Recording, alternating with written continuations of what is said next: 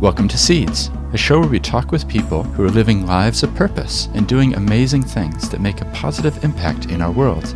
We take time to listen to them as they reflect on their life journeys and what has shaped them into who they are today and what motivates them to be involved in what they do. Well, kia ora, everyone. Welcome along to the show. Today we get to speak with Brett Curtis, who has spent a lifetime on ships. So we have a really fascinating conversation about what that's been like. And he was on ships which take medical supplies and doctors and dentists and nurses from island to island in places that are very, very remote. Here's an excerpt from our conversation so you can get a flavor of what we talked about. I just love what I do. I think I'm having more fun now. I'm 57 than I've had in all of my time in in, in this game. Mm. Started out when we were 22. The other day we were just heartbroken because we saw this one lady. She was in her late 20s, Mm. Really thin and pale and coughing a lot, and of she had TB, but she didn't know it. But she was the local school teacher, Right. and she's coughing over all the kids every day. Huh. And man, that um, she didn't need to be doing that. Yeah. So there's an immediacy to the need that Oh. that you see on these islands, isn't there? especially with like Bougainville, 350,000 people, not one dentist. Right. So you're opening up mouths with um, teeth broken off because they've broken their own tooth off to get rid of the pain of the abscessed tooth. It's Mm. too much for them. Mm. And if you've never had a dentist open your mouth before, you can imagine the condition of some of their teeth. Mm. Well, I know you're going to enjoy this conversation with Brett, and if you do, you might want to check out some of the earlier episodes in the back catalog because we're up to almost 160 of them now. And the point of Seeds is to tell some good stories and find out about the journeys of some people who are doing amazing things in the world. I really do notice as well those of you who share on social media and help spread the word in that way. There's a Facebook page, a LinkedIn page, a Twitter account, all of those ways to connect with Seeds. And there's also a website at theseeds.nz where there's lots of videos and articles, all kinds of things have been put there. Now, I'm really excited about 2020. There's a lot of amazing guests who are coming up, and I know that you're going to enjoy their stories as well. Finally, in the show notes for each episode, I try to put links to things that are relevant. So in this case, you can look up YWAM ships, and they've got some amazing videos and things describing the work that they do out in these Pacific Islands. Now, let's get into this conversation with Brett. All right, so it's a pleasure to welcome Brett Curtis, who's the managing director and chairman of YWAM Ships Aotearoa. Thanks for joining me. Thank you for having me. Um, I know you've had a really interesting background in terms of actually living on a ship for about 20 years, right? Mhm. So I really want to understand that. And I also want to understand what's happening today in terms of the ships and, and where they're going to different islands and things. Um, but before we do that, I'd love to step back in time with you and just find out a bit about where you're from. I'm from the Bay of Plenty, from Te Puke in kiwi fruit country. My wife's a nurse from Rotorua. Mm-hmm. Uh, we met and uh, got married in 82. And in 1983, the first YWAM vessel called the Anastasis came to Mhm. Tauranga. In fact, it did 15 ports all around New Zealand then. Mm. And uh, we walked up the gangway, took a tour, and we got hooked. Right. so it was that quick. yeah, we th- we signed up for uh, five months, and, Mm. and and all of a sudden it became a career. Right. Yeah. Well, I'd love to talk about that and that decision, but even going back before then, um, what was your family involved in? Like, um, I think you were involved in kiwi fruit and that type of thing. Yes, um, we lived up Number Two Road in Te Puke and had a kiwi fruit farm. It actually was bare land when we got there, and I was seven years old, and my dad planted up the land and became kiwi fruit farmers. Right. Was And, that uh, quite a new industry at the time? It was. or- It was just starting up. Yeah, Mhm. in the seventies, and then my wife grew up in Tauranga, Mhm. and then went to nursing school in Rotorua. And about halfway through her nursing school, I met her, and and we dated for a bit, and then we were married in '82. Right. Mm. And the in terms of the childhood growing up on a kiwi fruit farm, what was that like? That was wonderful. Was I it- look back on those years, and it was just, it was marvelous. What, yeah, what made it wonderful? clean and outdoors and entrepreneurial because you're taking something that didn't have anything apart from bare land and creating Mhm. creating space for the vines to grow and mature and you're looking after them for you know years and then finally you start getting crops and then you begin to develop and build a pack house and ended up uh, exporting the kiwi fruit and uh, had a great. I, I loved that growing up. Hmm. Yeah, it was great. So you got quite involved, I guess, as a I did. becoming a teenager, and I did. We had every spare moment of our family lifestyle. We were all chipping in together. It was great. Worked with Mhm. my brother Mhm. and a younger sister coming up, seven years younger than us. But uh, right. yeah, loved it. Mum and dad were hardworking, loved God, loved to work hard, and uh, learn a lot. Yeah. Yeah. And so that time, like just now, like the kiwi is so iconic for New Zealand in Mhm. terms of the fruit, you know. Mm. But at that time, it was all new, right? Oh, it was big. Yeah, it was big and new. Yeah. so Um, what was it like being involved in an industry like that, I guess? We weren't the first ones, but we were pretty close afterwards. Um, I remember uh, my dad talking to the McLaughlins, who were the one of the original Mm. Uh, planters, and you know, it used to be called Chinese gooseberry, and then it got uh, it got improved, and um, now it's the New Zealand kiwi fruit. Mm. And I live in Kona, Hawaii today, and you go to the store and you see it there. It's Right. got the little kiwi stickers on it. And, so there's a bit of legacy. oh, nostalgia. yeah. Yeah. Yeah. That's great. And what sort of things did you enjoy growing up? Did you enjoy outdoor type activities? We did. We, of course, you know, living by the ocean, we just loved the ocean. Mhm. So we spent a lot of time. Um, loved the lakes too. Mhm. Um, loved to scuba dive and yeah, Mm. it's good. Extreme sports in New Zealand is a wonderful thing. Yeah. Yeah, we ended up bungee jumping and doing all kinds of crazy racing, and it was Yeah. good. Yeah. Good, clean, fun way to grow up. That's true. Yeah. And so, um, through your high school years, did you know what you wanted to do with your life? Like, was well, that, I thought I would just follow in my dad's footstep and, and be kiwi fruit farmers and stuff. And so that's what I pursued. right? But it wasn't long before, um, you know, there was this other option. You know, all of us Kiwis want to do an overseas experience Right. before you settle down and have kids and you Right, know, right. you go backpack around Europe or see America or stuff like that. And so um, when the Anastasis came into port and they said they were going in and around all of the Pacific Islands doing medical care and training, Uh huh. um, it really intrigued Karen, my wife. She was a nurse, and for me too. I was just, you mean we get to do things you others have to read about in a book? Right. so we elected to go for a short term and try it out. So we put our foot in the water and got wet and thought, man, we could do this. We could actually do this. Right. And And do uh, you remember a conversation with Karen where this, like, you made the decision because you just gotten married? You said, right? Yeah, we'd been married just a, around a year. Yeah. Like, was there a, was it on the ship? You went on the ship and, like, Yeah. was it there that you Well, looked at each other or was the it later reason on? we got to go to the ship is because there was a small group, I think of about 10 or 12, that had come and talked to uh, a group of us in, in Mhm. our church at BDF Bible Chapel. And they were talking about what they were doing, and we thought, oh, we should go down and take a tour. Right. So the story is we get there a little bit late and they closed the tours and there was a rope across the gangway that said tours closed and we went, Oh man we like ten minutes too We late. missed it. but we see this guy walking down the gangway. His name was David McClanahan and he was um, one of the carpenters on board a ship. Ah. And I said to him, Come down the gang Are you crew? And he goes, Yeah, I, I am. And uh, I said, Well, I'll tell you what. If uh, if I take you out for dinner, could you give us a tour of your cabin later?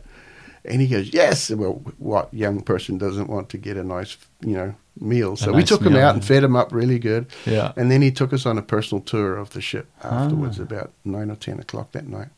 Ah. And we wound up down into his little room. I had a bunk, two bunks. He was on the bottom bunk, and on the wall was a big world map. And he had penciled in or colored in where he had been.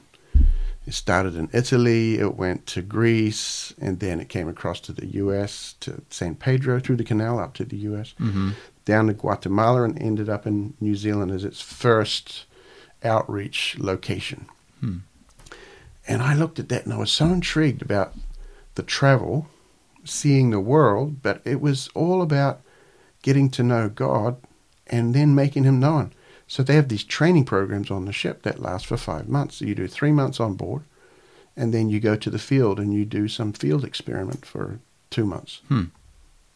we thought that was amazing. Yeah. So we went home. So it kind of combines the OE experience that you were looking Exactly. for. It was everything I could want. and uh, I remember we got on board a ship in Auckland and uh, we sailed out. It was July. And we sailed into a big storm. It was uh, force nine winds. wow. And you could I don't see know the what that means, of, but it sounds well, force ten is hurricane. okay. so so Force Nine, we you're right saw up on the you know you're on this big cruise liner that has 400 crew and you're you're out there i think it was 522 feet long it was not a small boat. Mm.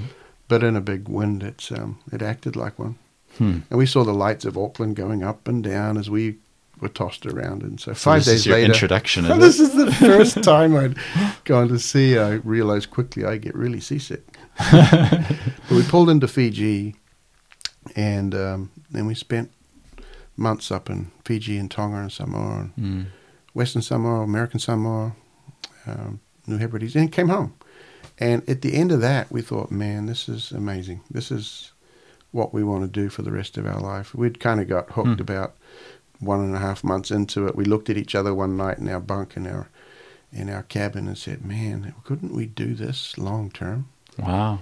And um, it had the medical component that my wife loved. Right.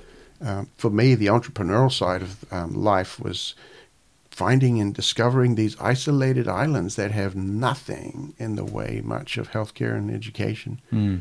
And when everybody pitches in from the captain to the cook and the, and all the volunteers together, no one's being paid. We're all getting we're all paying to be there. Mm. It means that what we get to do um, gets a free gift for them, whether Mm. it's a surgery, whether it's an immunization, whether it's education about health care.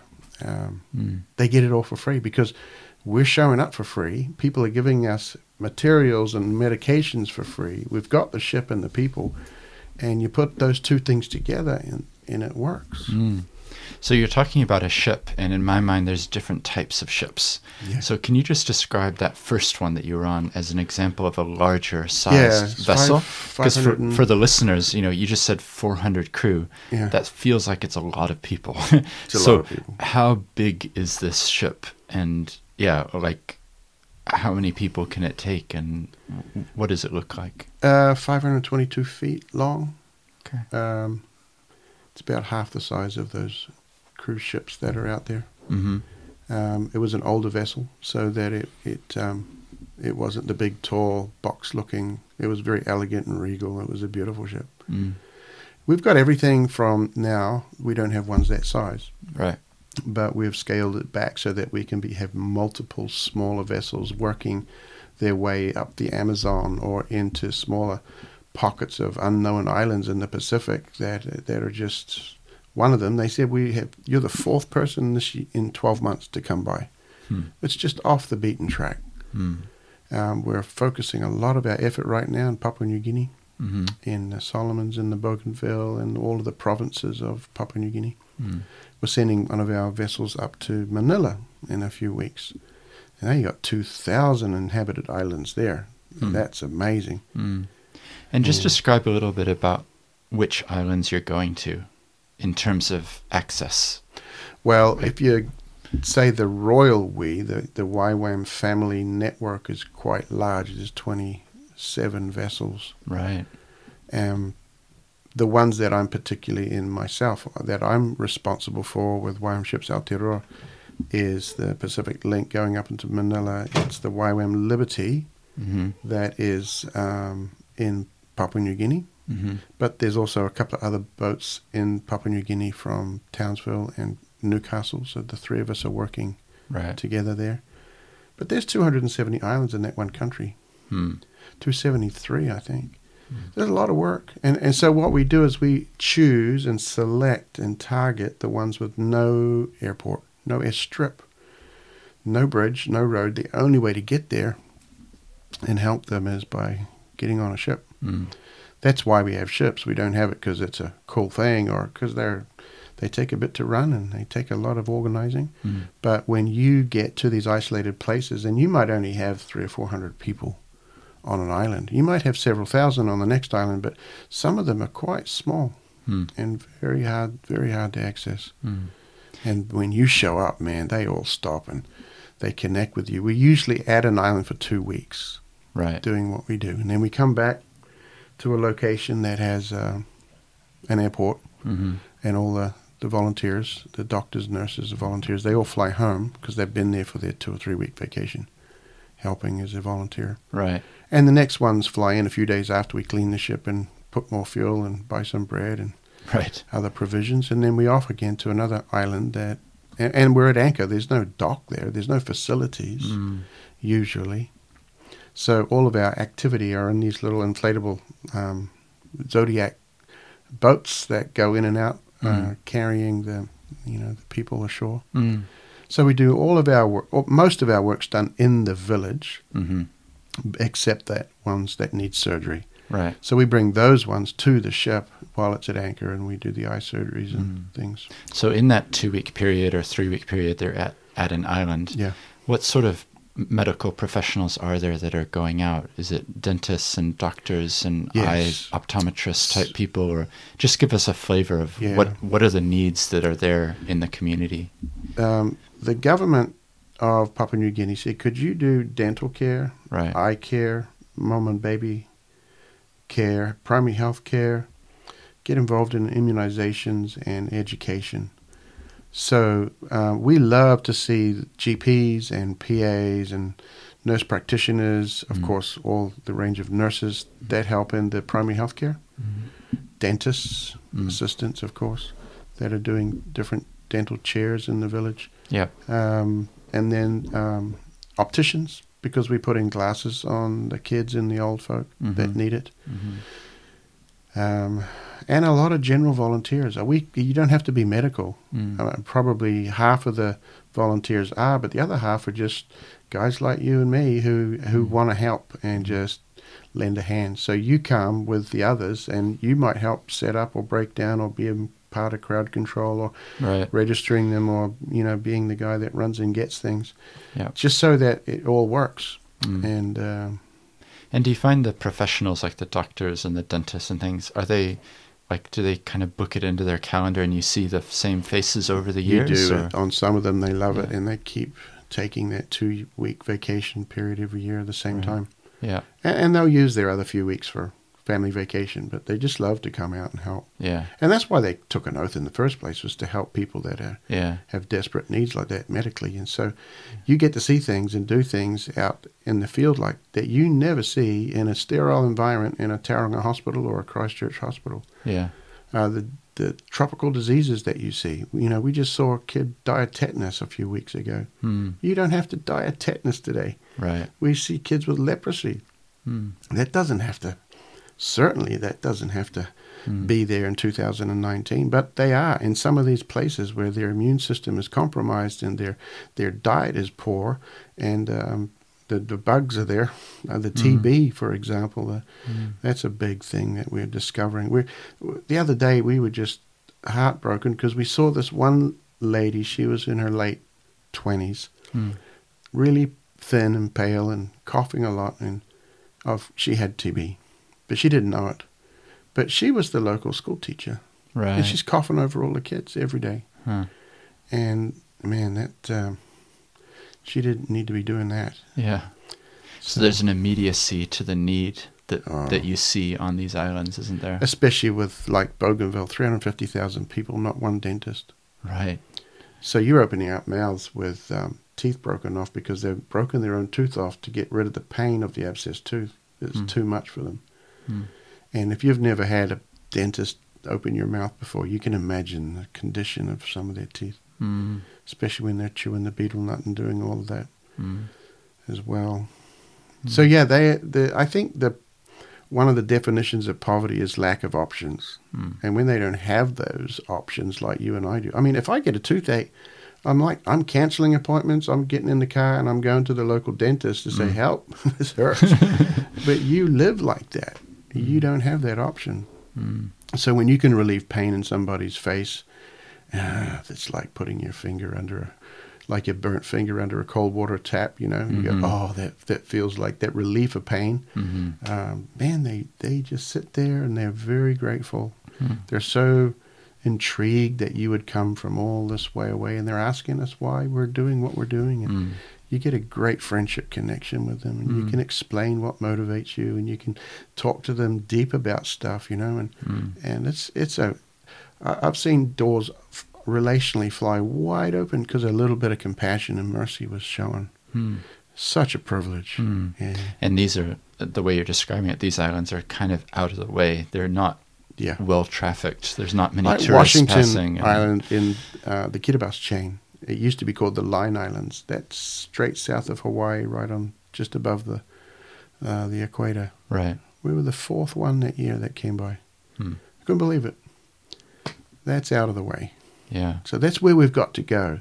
Mm. We're not seeking to go to the places that are tourist traps or that have got already got their big hospitals and everything. We need to go to the little places where where they don't have options, and we'll pull in. You know, I was thinking about this the other day, but the the um, the sunset. You sit there and you marvel and you say, "Wow, that's pretty. That's nice. Wow, look at that." Maybe see a little green flash every now and again. uh, they look to the horizon for where help comes from. They're looking there for hope. That's a big difference from me sitting on a beach in Hawaii looking at the sunset. Mm. They literally, the only place that they see help coming is across the horizon. So when you pull in with a ship and it's got a, a good sized crew that are ready to help and roll up their sleeves and work hard, and yeah, you're sweating and it's uncomfortable sometimes and it's expensive to get there, but that's why these little places that are so hard to access are still that way. Mm. We don't see even the businessman trying to get there. He's not going to make any money because there's no economy. Um, as far as we can tell, we're the only ones that are planning to do that. There's no one even trying to do it. Mm. So we must. We, that's our job. That's our role. Yeah. It's Mm. YWAM ships, Aotearoa. It's our calling Mm. is to reach the isolated islands with God's love. Mm. Yeah. Mm. That's good. It's an amazing thing to think that in modern day, you know, like I've got my iPhone and um, Mhm. got a computer here, and it's it's what you're describing is almost like going back in time. You know, It like. Mhm. going back a hundred years or further to, um, you know, the civilization as it was a long, a long time ago. Mm. Um, yeah, it's fascinating. So, can we just talk about your story a little bit more? Because you ended up on the ships, I think you said, for 20 years, right? Um, how did you make the decision together then to say, this is where we want to be? And, and how did it end up being for 20 years? And what was it like raising a family on a Yeah, ship? we were at sea 16 years, Okay. and we were four years at the headquarters with Mercy Ships. Mhm. And then um, there was a departure of Mercy Ships t- with YWAM. They went off to Africa and and did a, a slightly different tack on their on their objectives. Mhm. And then so Youth with a Mission started then a few years after it starts to grow these smaller vessels like all over. And so that's when we jumped back in in 2010. Okay. So from 2010 through to today, most of the growth of these vessels um, has come, and it's it's sprung up grassroots. Uh, for example, you know, just a few days ago, we were offered another vessel, which would be vessel number 27. We can't believe it. So they're up the Amazon, they're in the Mediterranean helping the Syrian refugees, they're up rivers, um, they're in Asia, we're in throughout the Pacific, we're in the Caribbean, we're we're Mm. kind of wherever there's a need, um, and a local group of people with Youth with a Mission see the only way they can get to these places to help is to uh, to get a vessel, whatever appropriate size they need for their environment. We're just watching things starting to spring up everywhere, and I think it's because the the lane that we are choosing to run in, maybe there's no one else doing that, so Mm. the momentum is is quite staggering, Mm. and so we're uh, we're delighted. Mm. Uh, for us, we did 20 years with the biggest ships, and now we're since 2010, um, seeing them grow in all kinds of small places. We we think getting into Manila and those 2,000 islands is going to be an inspiration too for that, but into Indonesia. Mm. where they have 9,000 islands. I mean, that puts the Pacific in a real place where it's got 1,100. And we think that's populated with a lot of islands. Indonesia is amazing. Mm. So there's a lot of people out there who don't have good medical care, don't Yeah. have dentists, don't have optometrists, and that's really your mission is to go out and help these people, right? You know, there is medical um, things happening in lots of the places, Yeah. but where they're not, uh, where they're not being served, um, we're finding that the government say, "Would you help us reach our own people?" So when we connect in with them with their goals, helping them reach their own people, and they Mhm. put, you know, about a third of our crew are from the local location that we're Right. from. So talk us through that in terms of the, um, I guess, the welcome of the local authority or the government or whatever. Like, what shape does that take, or how does that work? Um, Because I think that's an important point. Is that it's Mm. not just a Western. Um, we're coming to save you. Correct. You know, we're we're giving you aid because we're. Right. You know, you- you're actually you're saying you're getting an invitation from these places. Yes, going by invitation is really important. Mm. For example, in your beautiful home here, if um, there was a knock on the door at dinner time hmm and there's someone trying to sell a Dyson vacuum cleaner or or some toolbox or you know encyclopedia set, uh, you would be polite, but you would be a very short conversation, Mhm. probably. hmm Um, the difference would be if I'm your best friend since university and you haven't seen me in 10, 20 years, and we finally got to connect, and you invite me to your home. I mean, you're running down to the butcher, you're getting some good cuts of meat. hmm You know, you're cleaning up the place, you're leaving the lights on, the door might even be wide open because you're anticipating that guest. And when Mm. I come up and you greet me and we haven't seen each other for a long time, that conversation is a very different one to the one that was that came without an invitation. Right. That's the difference when we come into a nation with an invitation through the front door versus trying to sneak in the back door. Well, not sneak in. You can't with a ship. You have to come in the front door. but that's the that's the principle. Mm. So usually a um, president, first lady, uh, or a minister of health, etc., they will say, "Please come." So the the door is officially open. And then when you get to go say, okay, where would you like us to serve? And they would say, well, these provinces here or these places. Um, the local governor of that province is engaged with more of a detailed um, invitation about where and when and all that. Well, then you got the chiefs in the local villages that also need to be in, engaged with. So when that, all of those levels are open to you, and you pull in next to a village that's anticipated you for several weeks, or maybe they heard on the radio, or that's how they've done their communication with the guys back on the mainland. Mm. Uh, they they stop everything. They are so excited, and they all show up. Mm. Mums, grandma, kids, dogs, everything. and they'll wait all day patiently in the sun. They're very amazing people. They're just highly relational Mm. and uh, beautiful, beautiful people. Mm. So, what's an example, I guess, to personalize it uh, over your many years of doing this? What's an example, maybe, where you had been to a location and then came back later and there was a real change for a person, or or that they had a, something that they needed help with urgently, you know, that that it actually had a real impact? Because it's, I, I love what we've talked about, but I want to bring it home to a real person as well, if we can. You know, one of the the simplest and cheapest, inexpensive things you can do is you can talk story with somebody Mm. and explain to them something that might be really important for them. For example, health education. Community health education, we call SHE. Um, if you did a class with, and, and you went to several villages and said, hey, mums and hey, grandmoms, why don't you meet?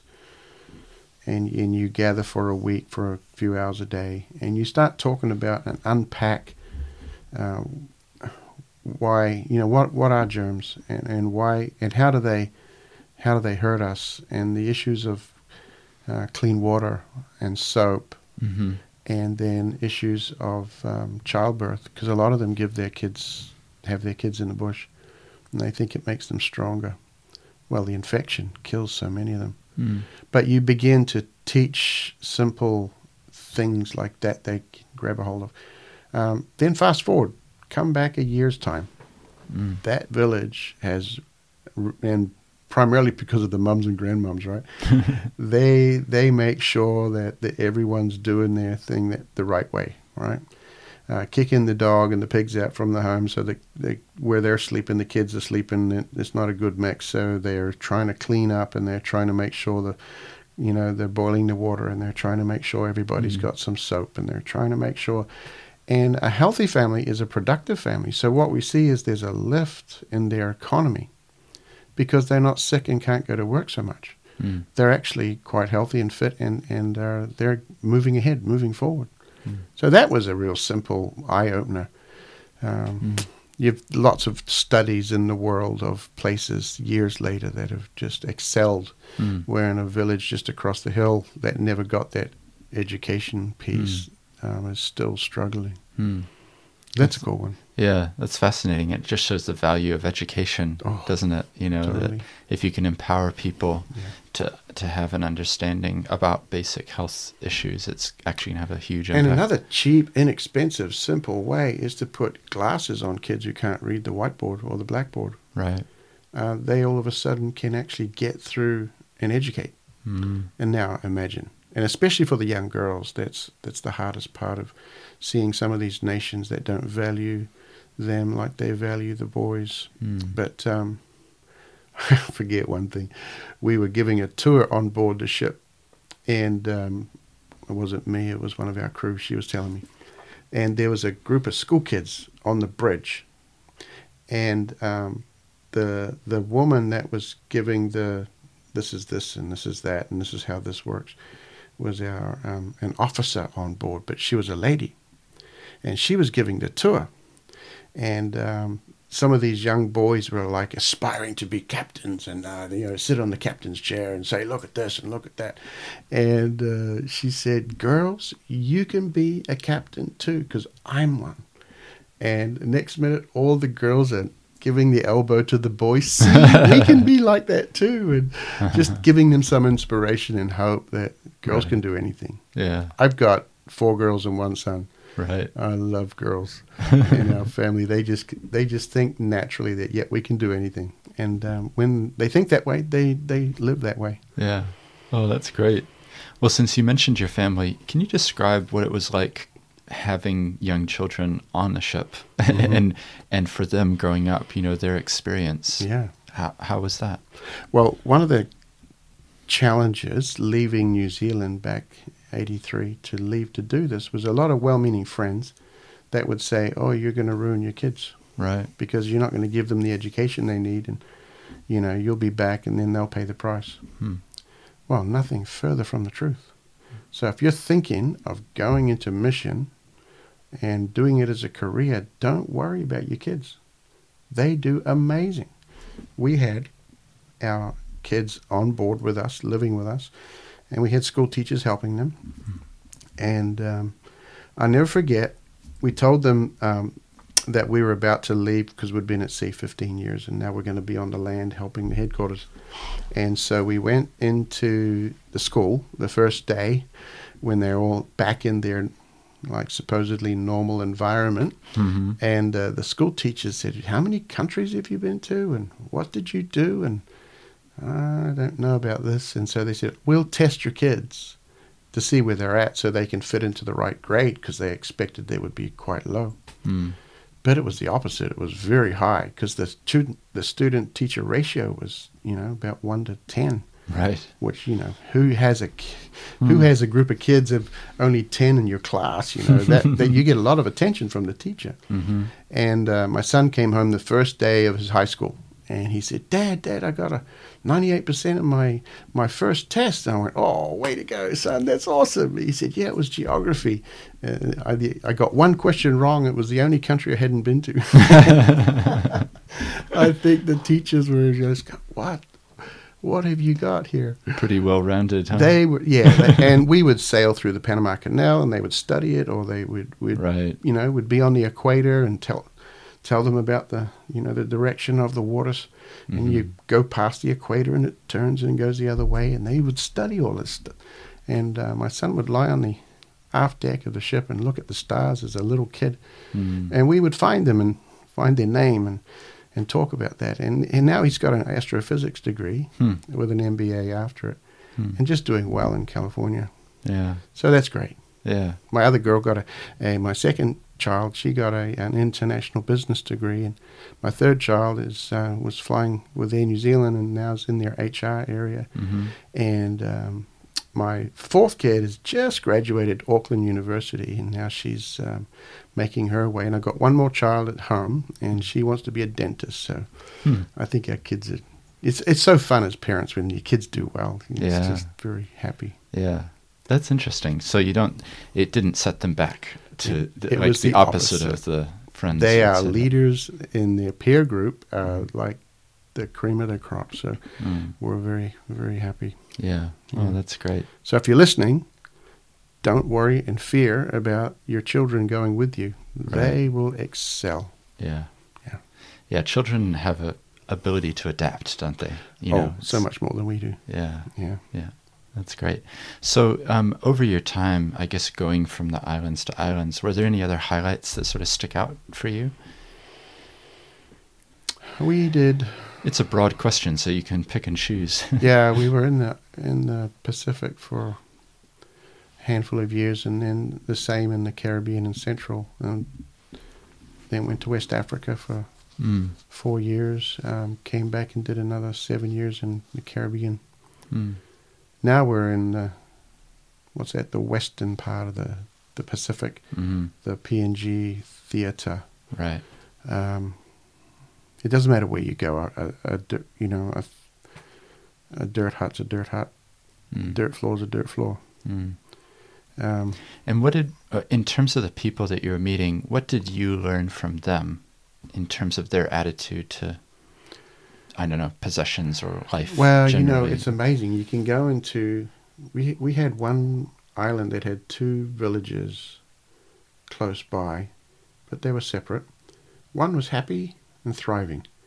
The other one, everyone's upset and everyone's sick and everyone's, you know, it's in the end. What we ended up finding out, there was a really, um, there was a really good chief in one of the villages, and he had high integrity, and he knew how to love on his people and have justice and mercy. The other guy was ripping his people off. He was pocketing money. Mhm. He was not really serving them. He was being served by them, and they were not happy. So um, it, it's the same in any city, I guess. You got good leaders and bad leaders, Mhm. and when there's good ones, and everyone aspires to be like that, Mm. Uh, it makes life different. Mm. You see them thriving. Mm. Yeah, so I don't, I don't know to answer your question if one thing stands out, but um, I just love what I do. I think I'm having more fun now. I'm 57 than I've had in all of my time in, in, in this game Right. in YWAM, Youth with a Mission. Mm. Started out when we were 22. Yeah. That's quite a legacy to Mm. to have been involved for so long. Yeah, love Yeah. it. Yeah. The kids are loving it too. Yeah, that's great. Yeah. Um, can I ask you just about YWAM itself and I guess the Mhm. faith element of YWAM? And um, yeah, what sort of role does that play within what you're doing? You know, every YWAM center in the world, uh, I, I will have this number wrong, but it's probably 1,800 or so bases around the world. They're all independent. They're not connected legally, financially. They all have to stand on their own two feet. The one thing that is tremendous about how they are together in a network uh, are their values. And so we have these 18 values that we all subscribe to and commit to. And when when you're all singing off the same sheet of paper, you can go to New York City, you could go to a place that's serving food to, you know, street kids under a bridge in Brazil somewhere. You could go it doesn't matter where you go Mm. the, the YWAM um, DNA is we love training, we love mercy, and we love evangelism. Now, those three things are the kind of the three things. If you walk and talk and squawk like a duck, you'll you'll be a duck. Those three things create the the YWAMer. And so, with our values and our our charge by our founder Loren Cunningham is to reach every nation on earth, and he's the only one I know that's been to every country on earth. So it really is a global goal for us, especially with ships as we go to all the isolated locations. We want to show them compassion and mercy. We want to surprise them with it. Um, now, back to the what makes us who we are. Um, the entry level door, the gateway into Youth with a Mission, is one and only one training program, and it's the same globally. We teach it in 92 languages. It's called the Discipleship Training School. And what we do is we do three months in the classroom and we do two months in the field. And the curriculum that I went through in, when I was in my early 20s is the same curriculum my son went through.